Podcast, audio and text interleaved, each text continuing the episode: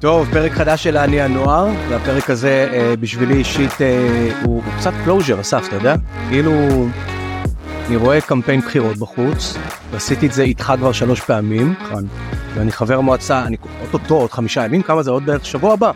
אני מסיים פרק בחיים שלי, 15 שנה. 15 שנה, בקדנציה האחרונה אתה ברחת והשארת אותי לבד, אז יש לי פה איזה closure, ואני מאוד מאוד שמח שאני לא חלק משום קמפיין עכשיו. אני זוכר שהיינו מסתובבים ודוכנים והכל, זה כאילו קמפיין זה, זה תקופה לא משהו. אבל אנחנו בפרק שמדבר על בני נוער. התקשרתי לך ואמרתי לך, אסף, אני רוצה להבין שנייה שני דברים שמעניינים אותי. א', תל אביב. מה המנוע הזה של תל אביב מול צעירים ובני נוער? קצת עליך כבן נוער והכל.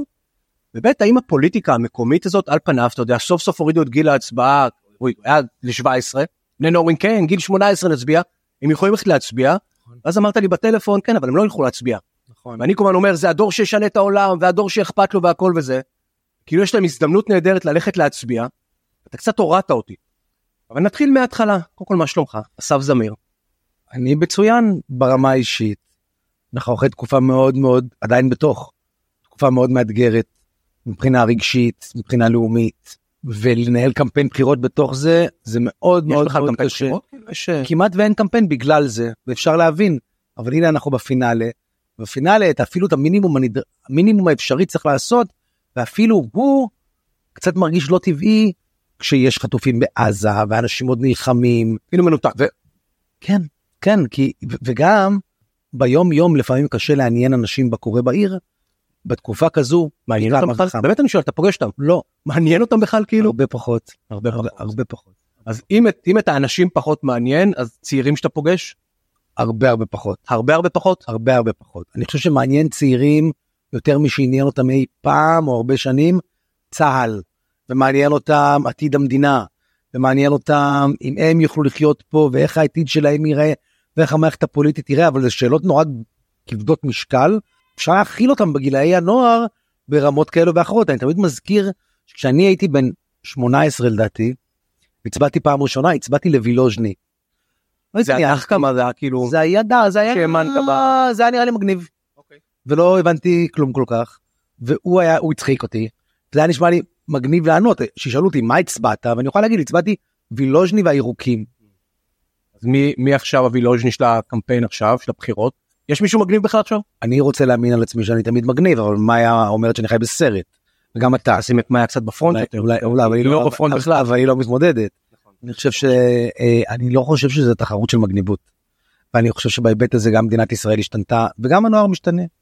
וכשמסתכלים מסתכלים השיח הוא הרבה יותר ממוקד ערכים אה, ומה חשוב ומה תקדם. ומהמקום של בני נוער אני חושב שהעיר היא מאוד חשובה כי היא נותנת המון להתפתחות בשנים שהן בשנים מאוד מעצבות. יכולת לעבוד בה והיכולת לבלות בה והיכולת להיות אה, חלק מחינוך בלתי פורמלי משמעותי או תנועת נוער ואיך מתניידים אלו שאלות שמאוד ההשפעה שלהם על איכות חיים בגיל 15 נניח היא קיצונית. אז איפה הפער? איפה הפער בסוף? אני, אני כאילו כיף לי עכשיו להיות בעמדה ששואל אותך כי, כי הייתי בכיסא שלך ואמרנו אוקיי איך מביאים את הבני נוער. כן. יש פה המון מצביעים פעם ראשונה כן. שעל פניו אתה מדבר על ערכים אתה מדבר כאילו זה מעניין אותם כן. אני יודע זה מעניין אותם כן. אבל הם לא מרגישים שסופרים אותם. אני, אני אפילו שואל עכשיו האם בקמפיין או בקמפיינים בכלל שאני מסתובב האם מישהו בכלל עושה איזשהו אה, סבבים אה, ביקורי בית אני יודע מה לא ביקורי בית? חוגי בית. חוגי בית קורא בית זה לחולים חוגי בית לא בכלל מישהו הולך לבתי ספר מישהו בכלל מדבר עם עם שמיניסטים תראה. קודם כל להיכנס לתוך בתי ספר על דעת עצמך זה דבר שלא עושים יהיה מוזר. בחירות זה ברור זה יהיה מוזר וישאלו אותך כל מיני שאלות לגיטימיות. אה, פעם היו. פאנלים יש כזה עדיין כאילו אז עכשיו אין למה אפילו פאנלים אין אין כלום בגלל המלחמה. זאת אומרת, בגלל המלחמה לא חווינו אה, או לא הוזמנו איזשהו פאנל ובטח לא חשבנו ליזום אותו אבל אה, מדברים עם נוער שאתה פוגש ברחוב מדברים עם נוער? שהוא דרך המשפחה ואתה רואה עניין גדול במלחמה ועניין נמוך בעיר. יש לוקח שנים להבין איך העיר עובדת עבורך. לוקח שנים להבין שהזכויות שלך והיכולת שלך להשפיע על החיים שלך בעיר זה מנותק מאיזה משהו פוליטי גדול כזה רחוק שזה נורא שזה נורא פה. ויש דווקא משהו אה, אה, בלעשות צעדים ראשונים בתוך פוליטיקה של עיר שהוא בעיניי הרבה יותר מזמין הוא הרבה יותר נגיש הוא הרבה יותר פשוט. ויש תמיד מועצות נוער ויש ילדים יותר פעילים ובני נוער יותר פעילים אבל הם, הם, הם נורא בשוליים הייתי מאוד מאוד שמח אם יותר אנשים היו מתעניינים והולכים ומצביעים כי זאת חובה דמוקרטית חשובה. יש פה ביצה בתרנגולת. כאילו אנחנו לא באמת עובדים על זה שהם יתעניינו לא באמת מייצרים נושאים לשיחה שלהם ואז הם לא מתעניינים אז כאילו בסוף זה מזין אחד את השני. תראה אנחנו נורא נורא מייצרים נושאים ש... ש... תראה. אני זוכר את עצמי בגיל 16 אוקיי שאלות שקשורות למערכת החינוך היו שאלות שנורא עניינו אותי שאלות שהיו קשורות לתנועות נוער נורא עניינו אותי היכולת למצוא עבודה בעיר. לא ראיתי את העירייה כגורם רלוונטי הלכתי ודפקתי על זה עד שנתנו לי עבודה. Okay. אוקיי. עבדתי בכיתה ז' בבסטה לפסטה בפרישמן בן יהודה. אה, אה, המשכורת שלי הייתה 6 שקלים 25 אגורות לשעה. אוקיי? אבל היום יש ירידי תעסוקה, יש תנועות נוער שמקבלות תקציבי עתק, יש שאלות של מחנה קיץ כן או לא, מה קורה בתנועות נוער כן או לא, מה קורה בבתי הספר כן או לא, ובעיניי אחת השאלות, איזה אירועים יש במרחב הציבורי, איזה אמנים מביאים, איך מעצבים את המרחב הציבורי, איך עושים שימוש לספורט, לסקייטבורד, לגלישה, איך מעודדים אורח חיים בריא, אלו גם שאלות שהן רלוונטיות לגילאים האלו, ומעל הכל בעיניי תמיד זה התחבורה, היכולת להתנייד, להגיע ממקומות מסוימים לעיר למקומות אחרים בעצמאות, בלי להיות תלויים בהורים, בלי לשלם הרבה מאוד כסף, היא אינטרס של אנשים שבקצה העליון שלהם בני נוער וקשישים. האוטובוסים, חשוב, מדברים על זה הרבה. לא, קורקינטים, הסדרה, מה קורה על המדרכה? הנוער בכלל יודעים להגיד זה העירייה. כלומר הם פוגשים את מה שאתה את מה שאתה מדבר עליו לדעתי הם לא יודעים להגיד הם לא יודעים הם לא יודעים לעשות את החיבור לעירייה הם לא יודעים להגיד שזה עירייה. וזה פספוס שלנו אבל uh, זאת אתה יודע מה אתה נותן לי רעיון אבל זאת שאלה טובה איך לייצר מציאות שבה ילד מגיע לגיל 16 נער או נערה והם מבינים שלטון מקומי ממש. כי בקושי מבינים שלטון מרכזי. בוא שיעורי אזרחות מדברים על הפרדת רשויות צריך להסביר את הרפורמה המשפטית מה התפקיד של בית המשפט מה עם חוקי יסוד מה עושה הכנסת מה עושה הממשלה זה הרבה מאוד חומר עד שאתה מגיע לעירייה ולתחבורה. זה לא בסדרי העדיפויות. אני חושב שבשלטון ה... של, של מדינת ישראל אתה יודע גם גם מאוד קשה למצוא אנשים to look up to כאילו מישהו אנשים שהם מעוררי השראה שהם מנהיגים אתה יודע יכול להיות שהשלטון המקומי יכול לתפוס את המקום הזה יכול להיות שבסוף אנשים שיותר קרובים אליהם אנשים שגרים אצלם בעיר לא יודע יכול להיות יש משבר יש משבר מנהיגות מאוד גדול אצל בני נוער חוץ מלהגיד ביבי ביבי ביבי אתה יודע הם לא יודעים להגיד שמות. כן אז קודם כל להגיד קודם כל צריך להגיד תמיד חברי הטוב כאח לי שבעיניי הוא מודל לחיקוי לבני נוער רבים מי? חילי טרופר הוא מדהים. הוא איש מדהים, והרבה בני נוער מכירים אותו, ואני חושב שהוא דוגמה להנהגה העתידית של ישראל ואיך היא צריכה ויכולה להיראות כדי שתהיה פה חברה מתוקנת. חברה משותפת שלי ושלך, מירב בן ארי, שהיא צעירה והיא חברת כנסת מדהימה והיא תל אביבית, וזה לא שאין דמויות צעירות שאפשר להסתכל עליו, אני מסכים איתך שחסם הכניסה בשלטון המקומי הוא, הוא, הוא לפעמים קל יותר, נכון. ולכן, תראה, אנחנו נבחרנו, הייתי בן 28, נכון. זה היה עוד ממש אה, בשנות ה-20 אלון מספר 2 היה בן 24 זה היה ממש אין היום משהו מישהו כזה נכון? אין היום שאני מסתכל על המועמדים לרשות העיר. במועצה יש מפלגת צעירים יש צעירים פזורים בכל המפלגות גם בכולנו העיר גם בתל אביב אחת דרך אגב אה, שזה הרשימה שהיא בראשה רון חולדאי ואני יש גם מפלגת הצעירים יש גם רשימה שווה יש במרץ נציג אה, מחאת הצעירים האמת שהם פזורים בהרבה מאוד מקומות חלקם במקומות יותר ריאליים וחלקם במקומות פחות ריאליים ואני מאוד מעודד שאנשים צעירים ייכנסו. מי הנוער יצביע נגיד אלו שילכו להצביע. נגיד הם יבואו לקלפי. אני אומר עוד פעם אני הצבעתי לווילוז'ני. אבל עכשיו זה היה לפני. אני קורא להם להצביע על תל אביב אחת. אני קורא להם להצביע לי אה, ולחן אריאלי ולגל שרעבי ולעוד אנשים אה, מצוינים שנמצאים ברשימה הזו ולאמיר אבוזגו כמובן לרון קולדל. תיכנס שנייה לראש שלהם. זה קריאה. תיכנס לראש שלהם באמת עכשיו בן 17 פעם ראשונה הולך להגיע לעירוני א' הולך לראות את כל השלטים בחוץ למי הוא בכלל איך איך מה המקורות מידע איך הוא איך הוא עושה את ההצבעה ממה שאתה יודע אני הגעתי בגיל שתגיד לי יניב אין לי מושג אין לי מושג מה עובר על בן 17 שיגיע לעירוני א' ויצטרך לשים פתק. זה לא שאין לי מושג כי אני פוגש בני נוער השבוע הייתי ופגשתי את להקת צעירי תל אביב. העירייה חנכה את אה, המרכז הקהילתי מגיד ברחוב נורד בשדרות נורדו מדהים דרך אגב הלכתי ופגשתי חבר'ה בכיתה י"א וי"ב בבתי ספר בכל רחבי העיר ודיברנו קצת. התמהיל הוא מאוד משתנה. א', לרוב לא אכפת. ב', חלק מחליטים בקלפי. אני וילוז'ני והירוקים החלטתי בקלפי, כזה, אתה יודע, אתה אוקיי. מסתכל, אתה רואה לוגו, אתה רואה צבע, יש איזה נושא שבעיניך הוא חשוב. אי אפשר לצפות להגיע ללבלים של הכרה של מועמדים ואג'נדות והיסטוריה. זה הרבה מאוד לבקש. זה אני אומר שאני אפילו לא קורא להם למי להצביע. אני באמת חושב שזה אקט שצריך לתרגל אותו בחיים, זה שריר שצריך לפתח אותו, אתה צריך לצאת מהבית ולהצביע, וההבנה היא שאסור לך לוותר על חובה דמוקרטית. תגיע, תצביע על מי שאתה רוצה, למה שהכי מתאים לך. יכול להיות אדם שהדבר שהכי חשוב לו הוא זכויות בעלי חיים, ויכול להיות כן. אדם שהדבר הכי חשוב לו הוא מאבק בכפייה הדתית, ויכול להיות שיש אדם שחשוב לו אה, הזהות היהודית של תל אביב, ויכול להיות שאדם שמסתכל על העיר ואומר אני רוצה יציבות שלטונית מול הממשלה, ואני רוצה להמשיך את מה שעד עכשיו, ואני שמח, אני מרוצה. עיקר, זה השלב הראשון שאפשר לגלות מעורבות, וצריך. דרך אגב, עשינו סקר, ראינו ש-40% מבני הנוער רוצים להצביע. מתכוונים להצביע. שזה אחוז גבוה בעיניך או נמוך? אחוז גבוה מאוד. ש-40% אומרים אנחנו הולכים להצביע. תשמע, לא נעים לי להגיד לך, לפוצץ את הבועה הזאת. האחוז האנשים שאומרים שהם הולכים להצביע במבוגרים הוא בין 70 ל-80 אחוז. כמה מתוך- 30 אחוז? 30. זאת אומרת שאם 40 אחוז מבני הנוער אומרים שהם הולכים להצביע, אני מעריך בהערכה מאוד זהירה ש-15 אחוז מצביעים. 15. כמה מנדטים זה? נגיד חמישה, מה? אפילו לא אחד. אפילו לא אחד אתה אומר. אולי אולי זה זה בסוף התשובה, אתה יודע, למה אף אחד באמת אפילו לא. אולי לא משקיע, אבל אני אגיד לך מה מה לפי דעתי מפספסים פה. בסוף אנחנו קוראים להם מוברים לבני נוער, יש להם איזה איזה יכולת לייצר תנועה. כלומר הבני נוער האלו ש- שנדלקים על משהו, הם אלו שבסוף מדברים, הם אלו שיוצאים לרחוב, הם אלו שמדברים עם ההורים שלהם. חד משמעית. בסוף, שאני אמרתי אפילו לא מנדט, זה כל הילדים בני ה-17 בתל אביב. בסדר? כל השמיניסטים. כן. אבל, אני בכלל לא מסתכל על זה ככה. העירייה משרתת גם צעירים ונוער שאין להם זכות הצבעה, וצריכה להיות להם דעה. ואתה יכול להיות מעורב ומשפיע פוליטית, בול. גם בלי שהלכת להצביע. אתה יכול להיות משפיע פוליטית בגיל 14, לקרוא מצעים, לעקוב אחרי אנשים ברשתות החברתיות, לשכנע את ההורים שלך, לשכנע חברים שלך, לעמוד בצומת, לעמוד מחוץ לקלפי. זה מדהים בעיניי. ודרך אגב, אם עקבת כל התיכון, גם כשאתה בן 19 אתה רלוונטי. זה עדיין נוער במובן מסוים בהיבט הפוליטי. לא ברור. דרך אגב כשאתה, עכשיו בוא נחזור אליך. כשאתה היית בן נוער בתל אביב, אתה יליד תל אביב, כן. נכון? אתה... אבל אני, לא, לא יליד תל אביב, אני בתל אביב מגיל 12. אבל למדתי בתל אביב, למדתי באלף דלת גורדון, למדתי אחר כך בעירוני ד', הייתי בשבט החורש בצופים, הייתי מזכיר חברה של, אה, של הוועד הפועל דלת גורדון, שזה כמו יושב ראש מועצת תלמידים, תמיד הייתי מעורב, תמיד הייתה לי דעה, תמיד היה אכפת לי, לא היה דבר כזה שאני היית הייתי חריג, והייתי חריג. כלומר רוב החבר'ה שלך לא עניין אותם. כלומר זיהו שאתה חריג. כן, רוב החבר'ה שלי עניין אותם יותר אה, בגיל הזה, מערכות יחסים, צופים, עבודה, בילויים, לימודים. זה, תראה, יש לך המון להכיל בתור בן נוער.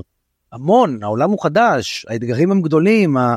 אתה עוד לא שוחה בתוך דברים.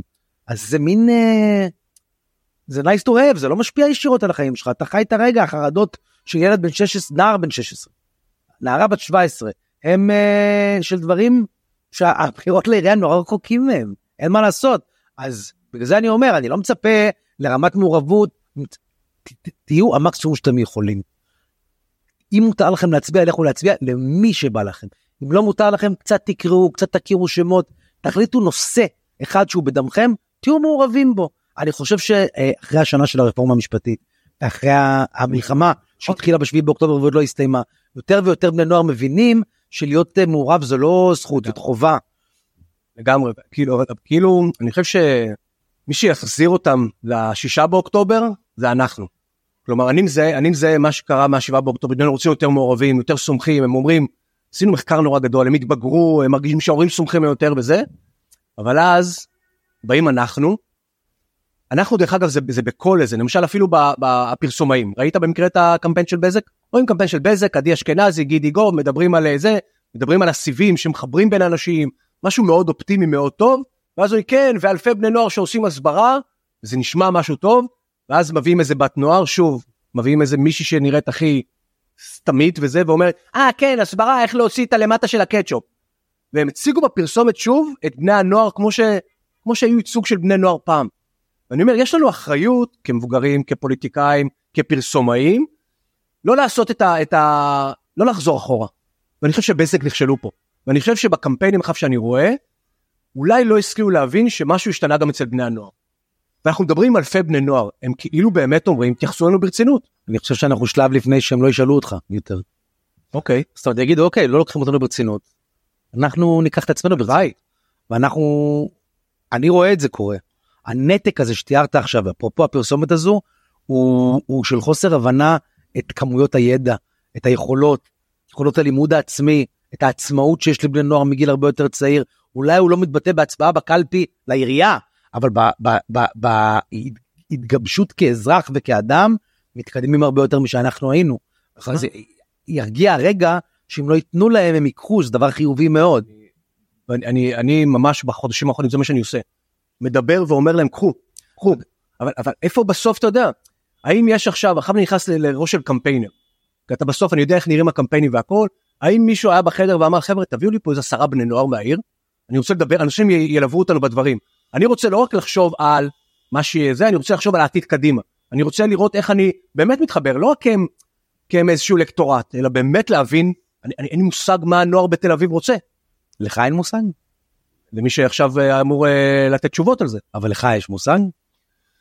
אה, פוגש פה בני נוער כל היום. כן, אני חושב, אני חושב שאם אני מסתכל, אה, ופה השיחה שלנו להבדיל האם הנוער התל אביבי שונה מבני נוער אחרים בארץ. אני חושב שהנוער בתל אביב, אתה יודע, תמיד כשאני מראה את הסקר אומרים, נכון זה סקר מהנוער בתל אביב? ואני אומר, לא, זה נוער מכל הארץ. כאילו נותנים קרדיט לנוער בתל אביב שהוא הרבה יותר מעורב. אני רואה דרך אגב את רמת המעורבות בתנועות וארגוני נוער. מה, אי אפשר להתעלם מזה שאתה יודע, לפני שבוע פה הושק מרכז גאה. הנוער רואה את זה. הנוער מזהה את הדברים האלו. אני חושב שיש פה עניין תרבותי, אתה יודע, לך בסנטר, ילדי הסנטר שגדלים פה. כן. אתה יודע, יש פה עניין תרבותי שבני נוער מרגישים בעיר הזאתי, מצד אחד גם כעיר מקלט, שזה נורא חשוב לבני נוער להרגיש את השייכות. כן. אתה יודע, אני כל שני עולה לבריכה שם, לבת שלי יש חוג שחייה, ואני רואה שם כל פעם איזה 40-50 בני נוער על הגג של הסנטר, כן. יש שם תרבות לכל דבר, אבל אני בכלל לא בטוח שהם תל אביבים, כן. אבל הם מייצרים איזשהו מגנט שנותן לבני הנוער שייכות. כן. יש משהו בעיר הזאת שבעיניי מייצר שייכות. ואתה יודע, אנחנו מתגאים בזה שתנועות הנוער פה פורחות והצופים הם הכי גדולים והכל. כאילו על פניו, והנוער שמגיע לפה גם לטינק, על פניו אני אומר, יש להם פוטנציאל להשפיע. הם יודעים מי זה חולדאי? הם יודעים, הם יודעים בכלל ש, שמה האג'נדה של חולדאי? אני יודע שלא עניתי לך לשאלה והתחמקתי קצת. לא, לא נורא, אז א', הזכרת לי שהייתי נער סנטר. באמת? כן. מה זאת אומרת? הייתי נער סנטר, למדתי באלף דלת גורדון, בסוף הניינטיז, אמצע הניינטיז. ואז ילדי סנטר זה מה שילדי סנטר? כן. לא, תראה, אף פעם לא הייתי בסופר מגניבים, שאתה בכלל לא יודע איפה הם גרים, הם בקומה העליונה למעלה ליד השירותים, כן. שהפכו את זה בגללם למין חלל, זה לא הייתי, כי אף פעם לא הייתי מגניב. אבל הייתי ילד שחי על קו 4 וקו 5, שהסנטר הוא מקום שהוא, אתה יודע, הולך בו לקולנוע, או נכנס בו לחנות, אתה יודע, היו לי כל הפוסטרים בחדר שלי, היו פוסטרים של סרטים, בחנות שקראו לו תומר, שהיה בפוסטר שזה התחביב שלי היה להיכנס לסנטר, ולעבור פוסטר פוסטר, אני חושב אחורה על הסרטים שבחרתי לתלות, היה פתטי גם וסחי ברמות הדברים שכאילו, שאני חשבתי שהם אומנות לכל דבר, אבל הייתי, בזה גדלתי. ויש לי נוסטלגיה גדולה מאוד לתקופה הזאת, והרגשתי הכי גדול בעולם, ובפוליטיקה עירונית לא הבנתי כלום. לשאלותך, חולדאי הוא 25 שנה ראש העירייה. כל מי שפה בחדר יודע מי הוא. כל בן נוער היום, כל בן נוער בעיר יודע מי הוא? לדעתי כל בן נוער יודע אוקיי. מי הוא, או 90 ומשהו אחוז מבני הנוער יודעים מי הוא, צריך לתת להם מותג כזה חזק בתל אביב. אבל הם לא יודעים, כי אף אחד לא יודע, זה בסדר, מי שהוא לא אה, עוקב, לא זוכר שכיכר הבימה הייתה חניון הבימה. אתה אפילו, שאתה לא צעיר, צריך להיזכר שלפני שזה היה כיכר, שם חנו. סוף רוטשילד, תחשוב איזה מופרך זה. זה היה חניון פתוח של אחוזות החוף, שבסופו היה ה- ה- ה- הבימה והפילהרמונית. זה דבר הזוי, מטורף. ויש לי אינסוף דוגמאות כאלה. אתה מצפה שהם יזכרו? הם לא, הם לא יכולים לזכור. כשהייתי ילד וקיבלתי רישיון נהיגה, החנייה הרסמית שיכולתי להחנות בה הייתה השדרות. על כל שדרה, רוטשילד, חן וזה, בין כל שני עצים יכולת לעלות ולהחנות, אלו היו חניות. במקום שזאת תהיה שדרה להולכי רגל. אתה יכול לזכור את זה אחורה אם אתה בן 16. זה, זה, בהיבט הזה, אתה לא, אתה לא יודע מה היה קודם, אז אתה יודע שהוא ראש העיר. מה שטוב טוב, והיום. שרע רע. והיום להיות נער בתל אביב, נער תל אביב. היום להיות נער תל אביב, מה זה אומר היום? תראה. נער או נערה תל אביב? אוקיי, תקשיב. כי דרך אגב, ככל שאני הולך למקומות אחרים, אני עובד עם עיריית רמת גן, עם קריית ים, שם כאילו הזהות, נורא קל להם להגיד מה זה אומר להיות נער, אה, לא יודע מה, מכרמיאל. בעיניי נער תל אביבי זה דבר שמדהים. מדהים. אה, כן, מדהים, וזה גם התקופה הכי טובה אי פעם להיות נער תל אביבי. זו התקופה שבה העיר נותנת הכי הרבה לנער, הכי הרבה אפשרויות, המוביליות היא הכי גדולה, היא הכי מפותחת. אתה גדל כנער בעידן של רשתות חברתיות, שאתה יכול לתקשר עם כולם, עם מערכת תחבורה ציבורית הכי מפותחת שהייתה, בהיבט של רכבת קלה שמחברת בין תל אביב ליפו, אה, תלוי בגיל, אה, אה, אה, קורקינטים, שבילי אופניים שמנגישים לך את היכולת להגיע ממקום למקום, קווי סופש, נעים בסופש, אתה ממש יכול לתקשר ולהגיע, פיתוח, אה, מרכז, מרכז גאה, מרכזי צעירים, מרכזי נוער, זה מאוד מאוד מפותח. באמת, בילוי לכל סוג, בהיבט הזה מדהים. עכשיו, שים את זה שנייה בצד. להיות נער בישראל ב-2024, זה הרבה יותר קשה משאני ואתה היינו נערים. כשאתה גדל היום, ואתה תיכוניסט היום, אתה אוטוטו יוצא לבגרות, למדינה שהיא במשבר זהות. היא במשבר זהות, כי היא, היא במשבר זהות, אה, כי היא לא, אין, היא לא יודעת מהם גבולותיה. בסדר, תשאל עשרה אנשים שונים בישראל, מה הגבולות של מדינת ישראל? כל אחד ייתן לך תשובה שונה. יש לה משבר זהות חוקתי, כי אין לה חוקה והיא לא יודעת אם החוקי, חוקי היסוד הם, מה המשמעות שלהם, כן גוברים, לא גוברים, על מה ההסכמות של כולנו, והיא במשבר זהות דתי. מה המקום, אנחנו מדינה חילונית, אנחנו מדינה דתית, ושלושת הדברים האלו זה כאילו שיחה פתוחה. כשאני ואתה גדלנו, גדלנו עם איזושהי ודאות, עם אופק, נכון. עם סוג של יציבות שאפשרה לנו להתעסק בעצמנו. הם גדלים בתוך עיר מדהימה, אפשרויות בלתי מוגבלות, ואנרכיה לאומית בהיבט החברתי והפוליטי והלאומי והאזורי, שהוא בעיניי נורא מלחיץ. הרמת לי להנחתה, כי בסוף, מה שקרה בחודשים האחרונים, דרך אגב, אני מרגיש שחצר בית ספר הפכה להיות איזשהו, עבור, עבור גם פוליטיקאים, איזשהו מקום להיאבקות. למשל, כל מה שקשור לדוכנים של הנחת תפילין. כן. זה קרה בתל אביב, כן. זה קרה גם בערים אחרות, אבל התחיל בתל אביב. כן. אבל בסוף מישהו בא, וזה הפך להיות איזושהי זירה כזאת שבאים חברי כנסת, וזה פה מול uh, מנהל של, uh, של uh, הגימנסיה. אתה יודע, תראה, קודם כל אני אגיד לך על זה משהו לא פופולרי. אני מאוד אוהב שיש ויכוחים פוליטיים בבתי ספר. אתה אוהב? אני אוהב כי אני חושב שזה מחדד את היכולת של אנשים להתווכח. מותר להתווכח.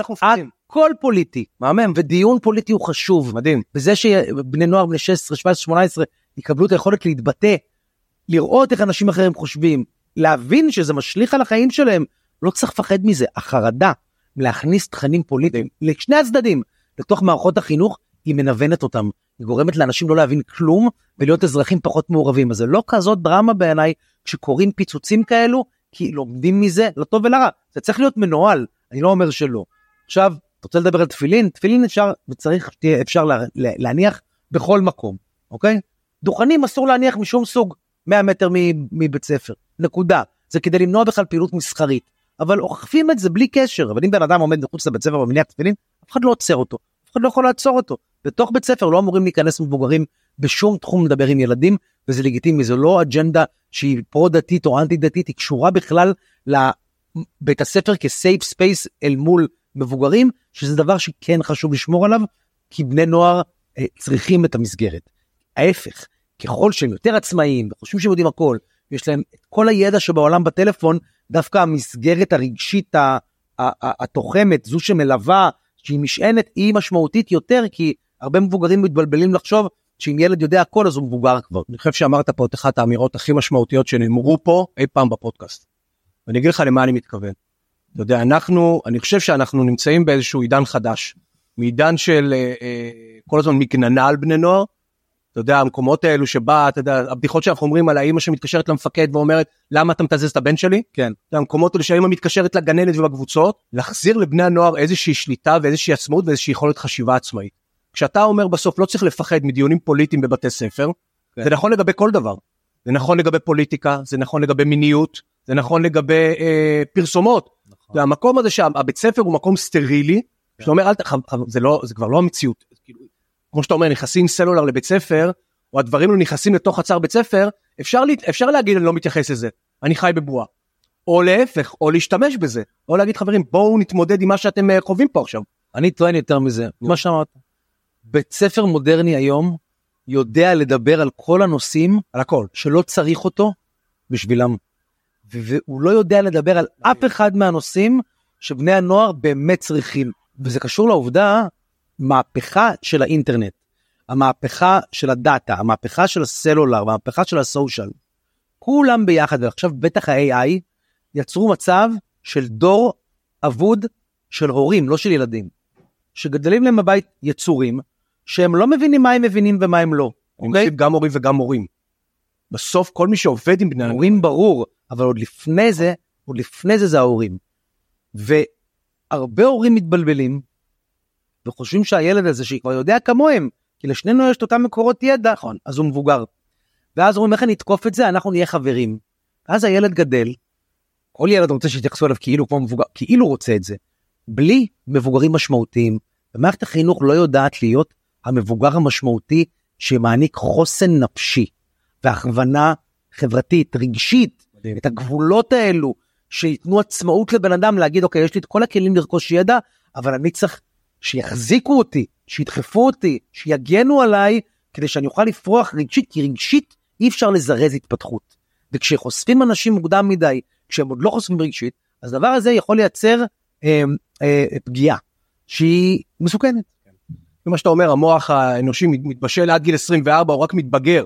כלומר לא- לפעמים יש דברים שהם לא יכולים להכיל אתה אומר. אני אומר, יש נטייה לבתי ספר לחשוב שהוא כבר אין לו מה לתת לילדים בני 13, אבל את מה שהוא באמת הם צריכים הוא לא יודע לתת. כן. דיברת על מיניות קודם, נכון. אלכוהול, התנהגויות סיכוניות, כישורים חברתיים, תקשורת חרדות. בין אישית, חרדות, כאילו, מעורבות. חברתית, מעורבות אזרחית, כל זה הוא בעיניי העתיד של איך מערכת חינוך צריכה ויכולה אבל- להיות אחראית על בני זה הנוער. בדיוק- וזה בדיוק מה שאני מנסה להגיד כי בסוף תראה מה שאתה אומר עכשיו הוא חלק מהותי בקמפיין.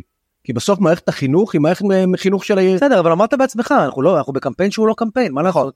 אבל אם כן, עכשיו. הייתי הייתי ממציא קמפיין. אם היית ממציא קמפיין אז בני הנוער כן. והחשיבות של מערכת החינוך העירונית ואיך אנחנו היא עירונית הרבה אנשים לא יודעים שהיא עירונית עירייה הם לא יודעים שהיא עירונית. אני ואתה חברים באותה מפלגה 15 שנה 15 שהיא מדברת על מה היא מדברת היא מדברת על קדמה נכון. היא מדברת על איך מתקדמים ולוקחים את המערכת אם היא טובה למקום טוב יותר ואם היא גרועה איך מתקנים אותה.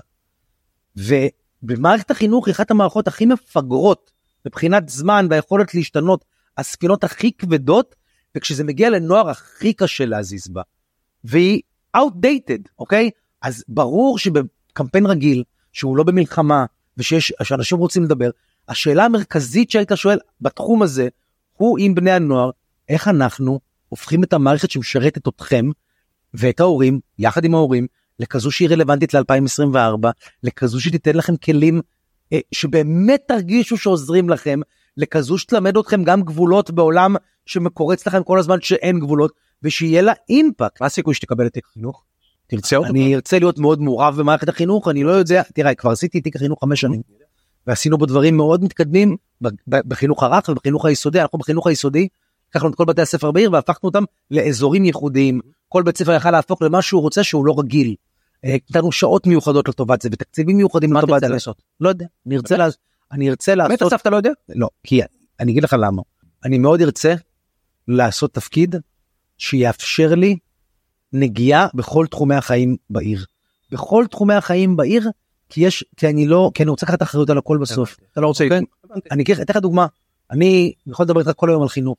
הדבר הכי דחוף בתל אביב הוא לא חינוך. הדבר הכי דחוף הוא ברמה היומיומית של העירייה אתמול לקחתי את אסיה הבת שלי בת הארבע לקנות ארטיק על המדרכה ושחררתי את ידה כדי שתוכל לאכול את הארטיק. והיא כמעט נדרסה איזה ארבע פעמים. זה הדבר הכי חשוב. כן כי זה הבטיחות הבסיסית על המדרכות. אה, הגענו למצב שיש הרבה מאוד דברים על המדרכה שהם לא הולכי רגל ויהיה מאוד קשה בצורה מאוד מאוד ביד מאוד קשה להוריד הכל. עכשיו הבעיה היא שבגלל שאתה לא יכול להבחין אתה צריך להוריד הכל הכל. זאת אומרת שגם מישהו שרוכב על סתם אופניים על המדרכה הוא מפחד לרכוב על הכביש תצטרך לבוא אליו ולהגיד לו נגמר נגמר המדרכה. זה נגמר זה רק הולכי רגל עכשיו ואם אתה פה תקבל קנס. שזה יהיה נורא קשה והרבה אנשים יכעסו אבל אין שום דרך אח- אחרת לעצור את האנרכיה כי אתה צריך שתהיה לך את האפשרות בעיר וזה נכון בכל ערי- העולם. ללכת על הרחוב במדרכה שיכור. בסדר? ללכת עם, עם הראש בטלפון. ללכת whatever בלי בלי החשש הזה שהוא מה שאתה מרגיש, תכף אני אגיד לך איך אני מחבר את זה גם לבני נוער, שמע- אתה השתמשת במילה אנרכיה. כן כלומר שיש תחושה של אנרכיה. במדרכה כן כן. מה זה מדרכה? זה המרחב בכביש. הציבורי. בכביש במרחב הציבורי במרחב הציבורי יש תחושה של אנרכיה. כן. אז אתה אומר כרגע מבחינת הביטחון והבטיחות שלי, כן שלי, של בני נוער והכל, כי בני נוער הם חלק מרכזי מאוד בדבר הזה. נכון לשני הצדדים דרך אגב בני נוער תיתן להם את היכולת לאנרכיה, לא בגלל שהם אה, אנרכיסטים. קצת יותר אנרכיסטים כנראה מאישה בת 70 שתלך על המדרכה. היא נורא מהר יאמצו את האנרכיה הזאת. תשמע, אני חושב, אני חושב שאמרת פה המסננת שלך של הקדמה, אתה יודע, ישבתי לידך במועצה ואני אני ראיתי את זה. כלומר שיש לפעמים דילמה בין שני, שני דברים לבחור, אתה אומר תגידו לי מה יקדם, מה הקדמה, שם אני בוחר. כן. הרבה פעמים מאשר להיתקע, להישאר או זה, שזה דבר שהוא מאוד מחובר בעצם בעיניי למהות של להיות צעיר, למהות של כן. בסוף אתה יודע להתקדם, למהות של להתחדש. יש הרבה אנשים שמפחדים מזה. בדרך כלל יותר מבוגרים כי הם לא they won't be around לראות את פירות. הדבר ו- ו- ו- ולקחת סיכון זה תמיד מסוכן אם זה לא יעבוד יכעסו עליך כן. לשמר את הקיים זה אף פעם לא מסוכן. נכון. אף אחד לא בא ואמר. "אה, זה עדיין אותו דבר כמו כש... הכי קל. אני חושב אני חושב שאם אנחנו צריכים לסכם אוקיי. ואני חושב שאתה דיברת פה בסוף על, ה, על ה, לקחת צעד קדימה אני חושב שיש פה גם עניין של אומץ. זה לדבר על הכל. הבית ספר הוא יכול להיות הוא חייב להיות מקום שמדבר על הכל נכון. קצת ל, ל, ל, לשבור את חומות ההגנה האלו כי גם בני נוער מבקשים לשבור. בסוף קורה משהו בעולם הם רואים הם חוטפים אנטישמיות באומיגל והם עכשיו בטיק טוק רואים סרטוני זוועה ובסוף אי אפשר אי אפשר לחזור ולהגיד חבר'ה בואו תחזרו שנייה להיות אה, רוצים אנטישמיות במה? באומיגל אומיגל זה אחת האפליקציות הפופולריות בקרב בני נוער נכשלתי בפודקאסט. בן נוער שיבוא אחריך לפרק הבא הוא יסביר לי מה זה אומיגל אבל בסוף אתה יודע אמרת שם את זה אמרת המבוגר המשמעותי. כן. ואני חושב שבסוף יש פה הזדמנות לכל מי שאומר אני רוצה להיות באיזשהו תפקיד ציבורי מול בני הנוער להיות גם המבוגר המשמעותי. כן. כי בסוף זה זה איך אני נותן את הכוח למורה ואיך אני נותן את הכוח למדריך הנוער ואיך אני נותן את הכוח להורים בסוף. נכון. כדי להיות המבוגרים המשמעותיים בחיים של בני הנוער אם באמת אנחנו הולכים לדבר על הכל ואם באמת אנחנו לא נפחד להציף את הכל וללוות את בני הנוער בכל החיים. נכון. אז לסיכום אתה אומר שווה היום להיות נער או נערה בתל אביב. א' שווה להיות נער או נערה. זה לא בכלל. נכון. הכי כיף להיות צעירים. ממש. אבל בתל אביב אתה אומר שווה. וכשאומרים לכם שזה רק הולך ונהיה יותר גרוע זה נכון אתם בשיא הכי כיפי של ממש, החיים ממש. תעופו על החיים תהנו מכל רגע זה מדהים ובתל אביב מדהים להיות בני ובנות נוער ואני מתחייב לעשות כל מה שאני יכול כדי שכל הזמן יהיה עוד יותר מדהים. אני אעשה כל דבר כדי לעזור לך. תודה. אני לא מסתיר את זה שאני עובד איתך 15 שנים נכון. בזכותך אני בפוליטיקה והלוואי מה שנקרא תהיה ראש עיר מה שנקרא. אני חושב שתעשה את זה בצורה מצוינת ואני חושב שגם הבני נוער והצעירים ירוויחו מהדבר הזה. תודה רבה. בהצלחה יקירי, תודה הצלחה גדולה. מי שרוצה לראות את אסף, מי שרוצה לראות את אסף, אתה יודע זה, אז אנחנו גם מה שנקרא יש פה זה, זה מצולם ויכול להיכנס לבלו, ל- לערוץ יוטיוב של טינק, מי שרוצה לשמוע אותנו אנחנו בספוטיפיי ו... ויהיו גם קטעים שאני כבר יודע איזה ניקח לטיק טוק, מה בני נוער ירצו לשמוע שאמרת. מדהים. שהם קטעים מדהימים. אספי תודה רבה. בהצלחה גדולה. שירתם. שבוע הבא לכו להצביע. תודה רבה. לכו להצביע. תודה. אז תודה רבה שהייתם איתי, ואתם כמובן מוזמנים להמשיך ולעקוב אחרי הפודקאסט לעני הנוער בכל הפלטפורמות האפשריות, ולעקוב אחריי בפייסבוק, באינסטגרם או בלינקדאין. תודה.